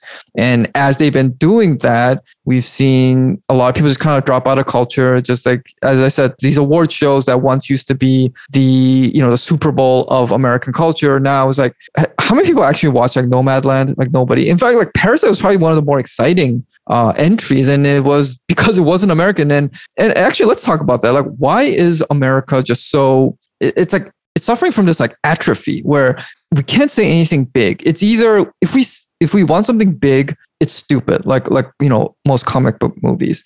And if we think we're saying something meaningful, it has to be very uh, insular, very just kind of like domestic, very um, you know very elitist. Often, you know, it's about the something like the chair, you know, which is about supposed to be about sexism and and racism and all that but it's really confined to the limits of this super niche group that nobody really cares about. Uh, um, the kind of people that will be at the center of a bad of a bad art friend uh narrative. Yeah exactly. And i think that's why people are getting fed up. I think Americans also like, yeah, we don't really want to watch the Avengers 7, uh, but we also don't really want to watch uh, these uh, you know super niche uh, Netflix or HBO shows that try to dis- say that the the essence of racism is uh, some uh, some minority artists microaggressions that they suffer when they're trying to get their painting um, put up at some exclusive ga- uh, gallery in Chelsea. Like we don't give a shit about that. And it has to come from abroad, a place like Korea where it says, you know what, we're going to do something big like these. Because like uh, Parasite was ultimately a big piece of entertainment. Everyone just was riveted. It wasn't boring. Nobody could say it was boring, but it also has something to say that touches everyone, which is often about just, you know, this like resource and wealth inequality. And Americans just seem incapable or unwilling to do that right now. Yeah. And it's like white people are suffering from this same uh, think piece theater affliction, but at least they're white. So they can get the numbers, even the niche stuff, because it's still most of the population. So uh, I don't think I don't think that stuff is setting the world on fire either. Like I'm sure the chair is not like you know setting the world on fire, but I'm sure it's doing better than its uh, black or Asian American equivalent. You know what I mean? Just mm-hmm. because mm-hmm. even if you get like 10% of white people, you you know you can still clear like you know uh enough to be considered profitable or whatever you know yeah. and and it's kind of like we were talking before about like these asian americans they don't know they're frustrated but it's like you're talking about the same stuff over and over again. You're Asian and the white girl is getting more attention than you. Will you ever be able to catch the eye of the of the blonde quarterback or and then and then the black stuff is becoming the same thing. If you look at like the hate you give, it's one of those what I call one of those Trojan horse shows where it pretends to be about, you know, police brutality and all that stuff, but it's really about, you know, the black girl um getting to be more popular than the white girl for once and getting the the dreamy white guy. That's really what it's about. It's not becoming really becoming a superhero in the process uh, yeah, via Black Lives Matter. It could have been really anything. It didn't have to be Black Lives Matter. It yeah, it could have been Eight Mile. She, she could have been battle rapping. She could have been anything. You know, like like like that scene with that scene with the protest. And it's like real protesting now, and that there was no goal. She didn't accomplish anything in the protest. What her accomplishment was at the protest was being seen yeah, she, she yelled very inspirationally. Yeah, yeah, she yelled inspirationally. They got nothing. There were no goals, but that's exactly what. Um, well, they got King arrested. Remember? Yeah, the only Anthony Mackie was arrested. And, yeah, the only uh, thing they actually managed to do was get a black man arrested. That's the only actual one that was treated like a victory. But yeah, activism now is about self-actualization and getting famous. And it really was a Black Lives Matter movie in that respect. But like protesting is like your moment. It's like, you know, you could play Eminem Lose Yourself, you know, like you, you only get an opportunity in a lifetime. You got to lose yourself. Like, like it's like that. That's exactly what it is. It's, it's like Rocky, you know, and and uh, it's it's boring. Nobody wants. There's no depth to it. It's just all you working out your self-loathing and affirmation needs. And this thing is about so much more. And we were we were joking to ourselves, like uh, Chris and I were talking behind the scenes, and I was saying how uh, I was using the black stuff as an example, and I was saying what's so annoying about these people is they're so boring. They recycle the same stuff, and then because they're so afraid of, and they have no ideas. But then when something new and unique comes out, like um, Jordan Peele and Get Out, instead of the lesson that they take from it being, wait a minute, maybe this did well because it wasn't like everything else. Like Jordan Peele actually had something unique to say. Maybe we should go back and try to think what is our story that we're burning to they don't actually have any actual values or beliefs or anything, you know, except mm-hmm. um formed in reaction to get to gatekeepers and stuff. They're success, and, success mongers, which is yeah, not yeah. uh surprise because a lot of them come from like Ivy League or Ivy League equivalent type of schools. You know, these are not scrappy people who jumped on a truck from someplace in like Oklahoma yeah. and try to go to Hollywood. No, they're very like they're very well trained for success from an early age, whether it's in Hollywood or banking or medicine. It's the same type of people. But they're trained for a very certain type of success. And what that is is impressing gatekeepers. Because right. um there's different ways to be trained for success. Like some people are good at success because they're good at getting grassroots populist support. So it's like when you were growing up, you were the class clown or the most popular kid in every grade you were in and you uh, were the star of the football team and everybody wanted to be you, you know, but maybe you weren't good at impressing your teachers or liking the gatekeepers, but you, you, um, so you maybe in the class clown, always got the teachers upset, always in the principal's office. The actual people, the kids, like, you know, loved you. And when you go into entertainment, you still carry that, uh, energy. You know what I mean? That that that uh class clown, most popular person in, in any room type of person. But these people their model for success is that they've always been able to impress um, gatekeepers, but they've never been the class clown. They've never actually made anybody laugh. You know, they've they've never gotten like a, a belly laugh from anybody. They just when they decided to go into comedy, they just uh, took improv and and studied it. You know, with a teacher and learned some rules. And none of it's funny. It has like the cadence and the pacing and the seeming structure of a joke, but like you know, no one laughs from their gut like at yeah. all. You just get you just get what they call clapter, you know, and it makes sense because their whole lives have been about um, what do I have to do to get into this type of school or this type of career? What do they look for? Let me be that. If everyone's playing cellos, I'm going to play a cello. But I have to volunteer. Okay, I'm going to volunteer. They carry that into um, Hollywood, but the problem is with Hollywood. At the end of the day, you have to eventually get that popular support. You know, you can't just gatekeeper forever. You know, sooner or later, they're going to be like, okay, we're tired of losing money. Can we get actual ratings? And these people don't don't get those things, you know? And I think that's part of the problem and why so like when they make when they make these shows, these people, all they want to talk about is, you know, the, the same the same old stuff you know uh assimilation anxiety or um you know microaggressions that i got and to go back to the jordan peele example when jordan peele did this show and at the time, all these people were just doing these horrible Black Lives Matter parables where police were shooting people over and over and like this misery porn and everything. When Jordan Peele happened, instead of saying, Hey, I need to go back to the drawing board and see what I really connect with, what story am I dying to tell? You know, like maybe the lesson I should take from this is to be unique too. Instead, they said, Oh, so instead of copying Black Lives Matter uh, misery porn, what I'm supposed to be doing is doing horror, black horror. So they just took the same attitude and applied it to black horror. So they made like 50 black horror films that are all just wannabe get out. They made it so bad that even Jordan Peele, uh, people are sick of him, even though he's only actually made two black horror movies. But people are just, you know, so sick of him because of all the copycats. There's there's one called like Good Hair. There's one called Spell. There's antebellum. There's um He's become so, a genre. Like Yeah, yeah. It's become a genre. They all look the same. The Candyman one is a, is another one. Um Lovecraft Country. Did you mention them? Oh, I didn't mention them, but that's that's another one. Um and then Jordan Jordan Peele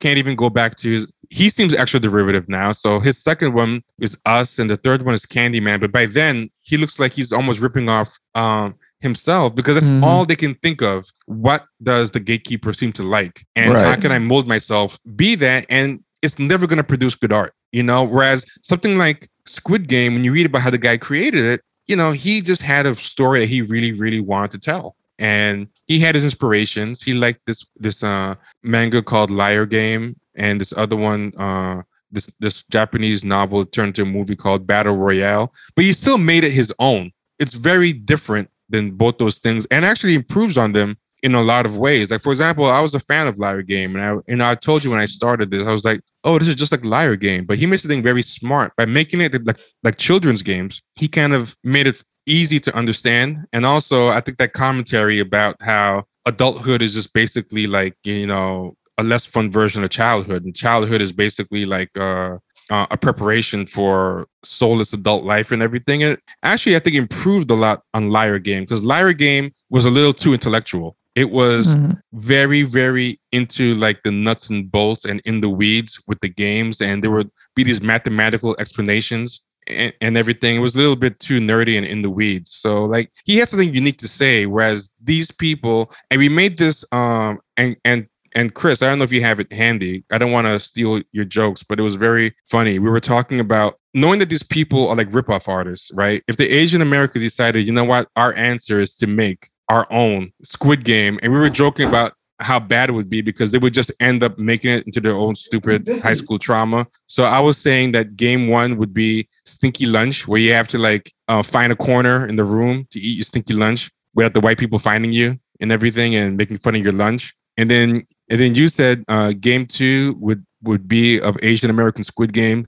having to be seen in public with accented parents. Yeah, like a parent teacher conference or I don't know some other public event, and your your white friends would have parents who would be very easygoing. They'd be joking with everyone, and then along comes you, and you would have your kind of like you know wallflowery parents who who you know can't really talk to anyone. That would that's like second. The third one is probably some some instance in which you would have to date another Asian American. That would be uh the next like is it be like a pubescent nightmare? I think I think it would be uh, date another Asian, but also uh, try to compete with a um, white girl for the the the top white jock. You know, like you know, like like, like you lose if you end up with it with another Asian, but you know, you win if you you know. Can, yeah, right, right. It's like yeah, the opposite be- gender white person is the the prize, and the kind of like the, the booby prize is the same uh, opposite gender uh same race person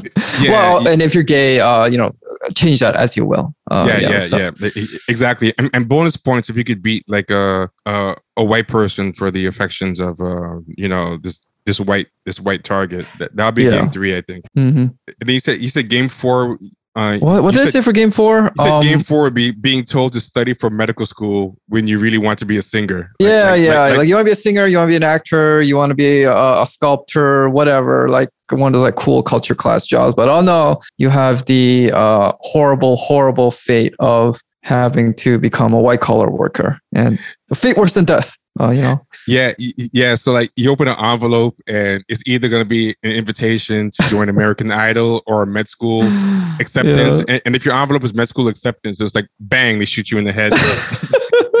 on this on the spot. Like it would just be terrible. Like like these people just they just can't do anything aside of like high schooly, siblingy, support groupy, navel gazing. It's like how when you're a kid and you have a journal and you're like a precocious, like smart kid, you think everything you put in your journal is like this transcendent thought, you know, and you look at it mm-hmm. as an mm-hmm. adult, hopefully, and you're like, wow, I was really insufferable. You know, they never have that second phase. They are frozen in that um my every thought, my every banal thought is transcendent, you know, yeah, uh, and unique. Yeah, it's uh, uh, one thing I want to talk about is like I'm sure there's going to be some chatter. Uh, maybe maybe Hollywood has wise up that this isn't a good idea. But let's say there's like a Squid Game remake, like American version. Uh, I would but I think this highlights why Squid Game could only be Korean. Because okay, what is the white analog for a Sung Like a middle-aged divorced dad. Like like in the in the show, he used to be an auto worker until he tried to unionize, and then they fired them all or something like that. So he's basically like that uh, like Midwestern, probably like Trump voter or at least a borderline Trump voter type. He's out of work. He's a deadbeat dad. He's he wasn't a good husband and all that. And could you imagine the controversy that would be if, if someone like that was the protagonist of a show like Squid Game that was like Americanized? There would be so much something something else too. Americans are so bad at discussing labor. Like, can you imagine someone yeah. being part of a union and labor issues as a serious storyline in anything American. Because like, like the New Yorker and New York Times class would just say, oh well, he's he's probably a racist and a homophobe and a misogynist, yeah, exactly. which is probably kind of true. But it's also this is a significant part of the country. It doesn't mean they're just total monsters. And yeah. I I think that's what uh, upsets the kind of the Asian Americans who are not that happy about Squid Game is that this is their equivalent of this of the thing, where this is their version of the the kind of like middle aged white guy divorcee, uh, you know, bad dad kind of thing. Yet, um, even though white people aren't allowed to do it, when Asians do it, it's celebrated as almost woke in the sense that, uh, you know, something like Squid Game is saying a lot of things about capitalism and wealth inequality that nothing in America, the only thing I can kind of imagine is something like Sorry to Bother You, but that was also a very indie film. It wasn't like a big budget mainstream hit. And is a very consciously leftist. I think the guy might even be a communist. So no, yeah, not, Boots Riley is, I think, actually a card carrying communist. Yeah. Yeah. So, so he's a very unique, unique case. He's not your typical uh, screenwriter. You know, uh, he he's he's an extreme. He's an extreme outlier. He's almost like the exam, the exception that proves the rule. Here's two quick things I wanted to mention. That I wanted to go to some of the stuff on your notes and make sure that we got through all that stuff. But two things I noticed, I kind of started this point, but I didn't finish it earlier, was, you know, the fake fairness, all this extreme talk about, you know, give people like a fair shot. Uh, the most important thing is the egalitarian spirit of the games. These people never uh, got a, a fair shot on the outside. And, you know, if you do that here, so they, are so big into that, right? But um, once the VIPs come, you kind of see it's all bullshit. That's what capitalism is. Capitalism has a constitution, a declaration of independence, all this stuff that professes fairness and equality. And I think this was happening in Squid Games a lot on a micro level too, where it kind of shows it's very easy to be good when the stakes are low. So it's like uh, Sang-woo, uh, you know, gives Ali the phone to use, buys him food, gives him bus fare, and then you know all this stuff and they show it in a lot of little ways that's why i'm saying that i think when people say this thing is unnuanced and beat you over the head it's not true there's a lot of little nuanced things but another great example is sang gives up at the place at, at the um i'll call it the campus at the campus uh sang gives ali his breakfast but then Oh yeah, uh, the the pastry or something that yeah, right. Yeah, yeah, but he mentions he doesn't eat breakfast anyway. So he's not actually giving up something that he values. So that's another example of like, you know, when the stakes are low. And then another thing that right after that, I guess to compete because he feels like, oh, I want to show I'm a good guy too. I always forget how to pronounce his name, but, the protagonist, um, Gi-hun. Yeah, uh, Gi-hun. He gives him the chocolate milk, but a couple seconds before they showed him trying to trade the chocolate. No, he gives him the his milk, but a couple of minutes before they just showed him trying to trade the milk. He says, I can never drink this stuff. It makes me uh, sick. I only like chocolate milk. So they both give Ali something that's actually something that they didn't really want anyway. But uh, when like the stakes happen, when it's time, like, you know, to make a sacrifice for his life, uh, Sang-woo, you know, sells out Ali in a heartbeat. And uh, and Gi-hun um, tricks the old man, you know, despite yeah. doing all these little gracious gestures for the old man, and I like that was a micro example of that, but how capitalism and and Western democracy, the democratic ideals are all about, you know, pretending like you're, you know, all people are created equal, but the country has slaves. You know what I mean? Like it, it self contradicts at any moment that there's a chance that you have to actually make a tangible sacrifice and put your money where your mouth is. And it,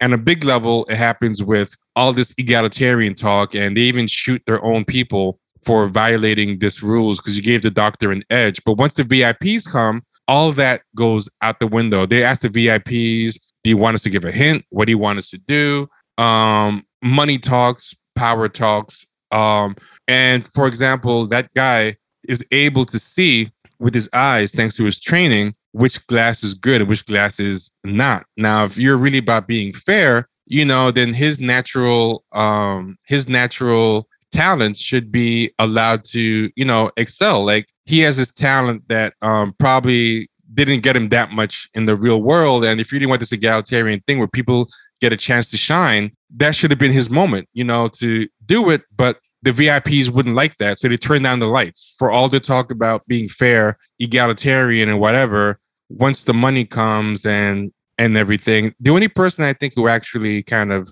really does a sacrifice um, is that girl for the for the other girl. Oh, but even then, yeah. yeah, but even then, she said she had nothing to live for. So maybe she just was kind of suicidal to be to. So I thought that was a very interesting point about how like uh, Western democratic capitalism uh, is full of pretending to be good, but you know when the stakes come and you have to sacrifice money or or your life or comfort, um, a lot of it is, is hypocrisy. I thought they showed it on a macro level and a micro level pretty good. And the last thing I was going to say is I like the how the people in the uniforms were kind of like soldiers slash cops, you know, and they had ranks just like soldiers or cops do. And there was mm-hmm. something where the soldier says to the doctor at one point, in their own way, soldiers are less valuable than the players. And he goes, you know, it's a huge problem when a player goes missing. A soldier, no one cares about that. And you kind of see that feeling that soldiers slash cops are grunts in their own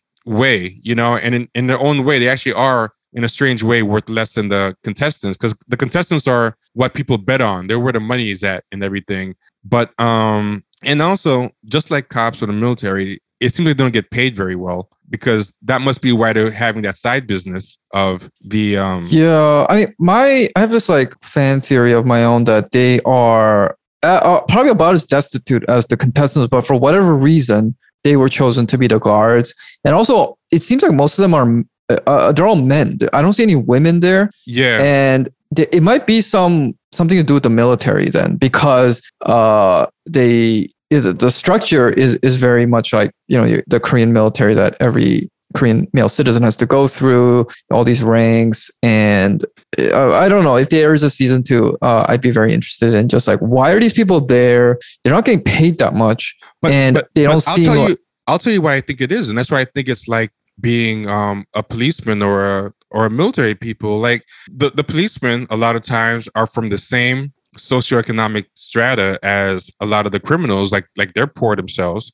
They're not making that much money, but that power trip, you get to push people around, you know, and for the military, there's part of that too. You get to go abroad and like, you know, shoot people and be important and you know, whatever. So I think that's the thing. I think you're right. I think you're absolutely right. They seem destitute themselves. They seem to not be getting a lot of money once they're there because they have to do these little side hustles and be corrupt and everything, which happens a lot with cops. You get a lot of cops taking bribes and being corrupt. But for a lot of people, the um the joy of being able to push people around, I think is a big is a big appeal. or maybe there were, no, no, it doesn't make sense. I was going to say maybe there were like former winners, but there's too many of them. Like the games haven't been going on enough to produce enough winners Yeah. for there to be that. Actually, and, and that's something I want to say in response to what you said. Yeah, I think you're right in that. Yeah, there is whatever the, the current status quo in, in the West. It it feeds you this um, pleasing tale of meritocracy and win-winism. And but the thing is, I mean, if you look at the design of the Squid Game, there can only be one winner. So no matter how uh, nice you are at the beginning, at a certain point, it is a zero-sum thing where you will have to go head-to-head, uh, fight to the death even with somebody whom you thought was your best friend. And you know, someone like Sang-woo, I, I think one of the reasons that people like a lot of people hate him, but I don't think people like truly loathe him is the fact that I don't if he could have won the thing with Ali, he would have, in my view. Yeah. Uh, he wasn't a total monster. He wasn't like, oh yeah, I want you know 40 million instead of merely 20 million. I'm going to kill you to get it. I don't think he's that type, but he is the type where it says, if it's you or me, I'm going to choose me every single time. And that's what this system makes you do. Even though at the beginning, when things are easier, when the stakes are lower, it feeds you this idea, you know what? You can both win, you can both thrive. But at a certain point, as it the system is designed to do, there can only be uh, as like power and wealth and success and happiness keeps getting winnowed down until into fewer and fewer hands.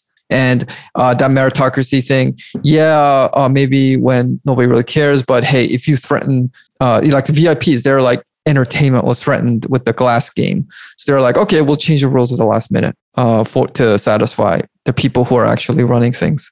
Yeah, I I agree, and I also uh, wanted to make sure that we got through everything on on your notes. I'm looking. I think we got through most of it. There's some things Yeah, like the um, Sally oh, yeah. Rooney. Yeah. Oh yeah, that that, that was a, an addendum to you know America not okay. So like you know Sally Rooney is known as this writer who is commenting on uh, uh, you know American capitalism and you know young people's reaction to it. And yeah, I say this as someone who enjoyed Normal People, at least a novel. I thought the TV show wasn't very good, but again, it's this um, inability to say anything big because like all Sally Rooney's novels are about are you know well-educated, kind of artsy, attractive young people, you know, young white people. Uh, well, it's, it's set in Ireland, so obviously they're all white. And you know, you know, th- does she like me? Does he like me? What does this text mean? Why why can't I love myself enough to not just have meaningless sex? You know, th- that kind of stuff. And that has its place. Uh, but it's also it seems to be the only thing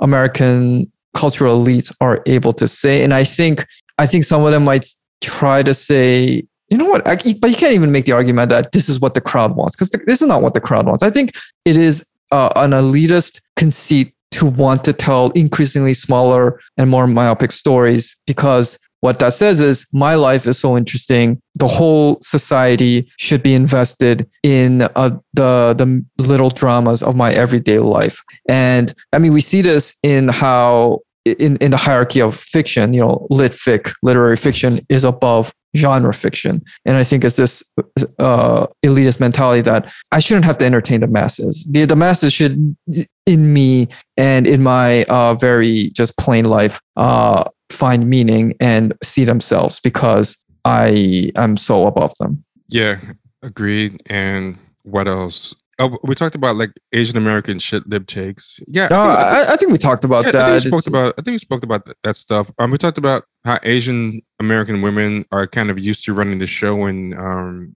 Asian America. So uh, a lot of the pushback against things like uh, Shang-Chi and um, this. One thing that they kind of pushed back against by just ignoring it was uh, Warrior. I think if Warrior keeps getting popular with mainstream audiences more and more, like it seems to be doing, I think eventually they're going to be forced to address it the way they were kind of forced to address uh, Shang-Chi. But right now, Warrior is still like a cult hit. But uh, with all that representation, you think they would have loved to um, talk about Warrior because they've definitely promoted endlessly things that to me seem much less popular. You know, like uh, to all the boys, they acted like that thing was uh, the Godfather 2 of Asian America, the, the, way they were promoting that thing. And that thing was really just okay. I've never seen anybody outside of their crowd talk about that thing, you know? Uh, but uh, Warrior, even though it's not tearing up, you know, box office records like uh, Shang-Chi, it, it definitely, to me, I've met way more randos who have told me they watched Warrior than watched um, To All the Boys or those stuff. And yeah. Well, that's probably because you're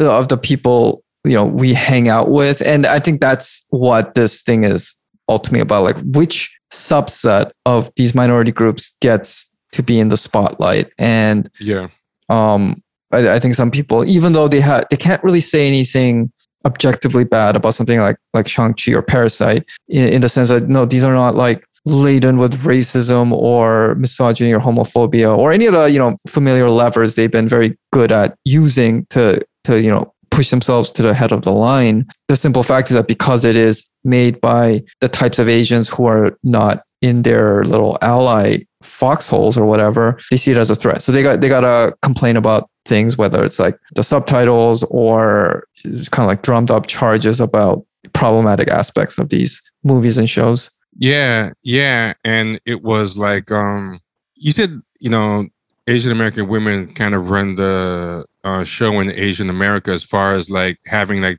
the academic and media, the biggest academic and media platforms. I mean, that was something that was complained about even like, you know, by Frank Chin uh, decades ago, you know, but I think it's not even just Asian American women, but I think the face of Asian America has been the, for like the past couple of decades, at least from, you know, the Sayonara and um Wonderful World of Suzie Wu. Is that what it's called? I, have seen it. Wong, I think Suzie Wong. Suzie Wong, like that. That thing's a whole rash of these things where I feel very much um Asian Asian women and white men has been like the face of Asian Asian America more than you know say like Asian Asian American couples or Asian American men and you know non-Asian Asian women and I think that's just become a story that people just kind of um tired of. And I think we've even seen in some of that pushback to to the bad art friend story in the New York Times that everybody's talking about. If you don't know what it is, just Google bad art friend and you can see like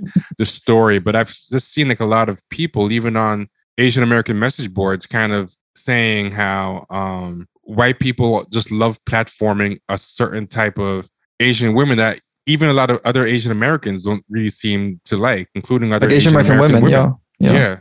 Yeah, I mean, it's probably a whole other pod's worth of discussing, but to sum it all up, I think the last you know generation or so of Asian American culture, what has been the, like the central axis it has um, kind of spun on is the assimilationist concerns of the most highly educated, the most uh, socially upward mobile Asian Americans, and often uh, this the highest form of this is if you're like a straight Asian American woman who is able to uh, get into like you know white families uh, by virtue of marriage and things, and that has you know from like you know the the Joy Luck Club to even like something like um as like like, like traumatic to Asian American history as the Japanese internment. The only uh, mainstream Hollywood movie that's ever been made about it is a movie called Come See the Paradise. It was a totally made up movie uh, based on like a Japanese American a woman who was interned and like some some like white American man. So even that has to be expressed through that coupling and through that perspective. And then uh, you you mentioned uh, before, you know, something like To All the Boys I've Loved Before, which is I think the culmination of that that mindset in which uh, the you know the, the Asian protag- female protagonist is actually half Asian, has a, a dead white mother and a white father. It, it, it's very messed up on many ways, and I think some things like Squid Game and even something like Shang-Chi is a break from that mindset. And which is why we've seen some people kind of freak out because of it. And as I said, I heartily welcome this change. Yeah, me too. I mean, and I'm I I'm open for anything. I'll shake stuff up when it comes to like um, so-called diversity entertainment because I just feel like it is so repetitive and and into sniffing its own farts. You know what I mean? and I just don't want any more dear white people type shows. I don't want things that feel like Twitter think pieces and everything. I I, I don't want any more um, things that feel like you know somebody uh, read intersectionality 101 or Afro pessimism 101 and is just trying to set it to fiction. You know, like like this I think is really good, and I really want to see if it shakes things up. The last thing I want to ask you, right? And this is what I want to end it on. Why do you think Crazy Rich Asians did not set off some new? I mean, because for better or worse, good or bad, I feel like um, something like Get Out, a renaissance, even if it was a renaissance of the most derivative, hacky material that you know. But I feel like Crazy Rich Asians didn't even start a deluge of, of good or bad ripoffs or anything. It just seemed to just stall out the gate as far as uh, I thought. Like a lot of Asian American creatives would be just running to get their pitches out there, and like and like, do you have any theories as to why that didn't happen? Uh, one theory I have is that it was playing pure catch up because, uh, you know, Get Out was doing something that nobody had seen before. Crazy Rich Asians was just a 90s white Hollywood rom com with kind of like a, a new skin. Well, that's a good uh, so, it, it, so felt very much like my best friend's wedding, actually. Right, right. Yeah. So it, it was trying to make up for all the things that Asian Americans felt had been denied to us in the past. And now it's been somewhat made up. So maybe the, the Asian American creatives realize that, hey, we, we can't just like keep going to the past again and again. We got to at least try to at least pretend we're doing something new. Um, another theory I have is that a lot of, you know, as as much as as, as bad as like the, the the the Blavity crowd might be, I think what does kind of separate them from their Asian American equivalent is that even if like a, a, black show is not that great, like Insecure, at least it has all black people. I think with Asian Americans, I think one thing that they didn't really want to copy about Crazy Rich Asians was an all Asian cast. They wanted a springboard for their own uh, narratives, but they wanted it to be more like where they were the only Asians and they were actually trying to uh, fit into a, a, white world. Whereas Crazy Rich Asians was actually the exact opposite. It was about an Asian American who uh, basically says "fuck you" to America and goes off to Asia that's a good to point, live. Yeah. And that and, message, and you feel like that's still a bridge too far for a lot. No, that that's very antithetical to what a lot of second generation Asian American creatives, I think, want to do. They don't want to uh, leave America and go to Asia. They want the exact opposite. And in fact, that's probably why a lot of them got into this whole like acting or writing business because they always felt like that was the way to feel more included into the mainstream. So that those are my theories. I do think if things keep trending the way that they're going though, they're going to start faking this like back to the motherland type of artistic movement. But it will be like again one of those Trojan horse things. They'll they'll yeah. package it in that skin and then try to work in like the yeah, usual exactly. stinky lunch stuff in the after the fact. Yeah, but yeah, I agree. Thanks so much for doing this. Uh, oh yeah, my pleasure. Yeah, yeah. I'm sure yeah. we'll have you on on Escape from Plan A very soon as well. Yeah, yeah. I, I feel like there's something in the air lately where Black Twitter right now is actually kind of in a lull. Like there's not a lot of crazy stuff going on, and lately, I don't know, all like the excitement and interesting uh, commentary is happening on Asian American Twitter. So I feel like we've been talking about that a lot more. Uh, you know, like yeah, there's much much to dunk on lately And um, in, in the world of black blue checks. It's been maybe all the all the worst have been like decapitated or something. So it's like yeah, this happened. transition period. all right, man. So uh, take care. Have a good. All right. Okay. See you, Trevor. All right.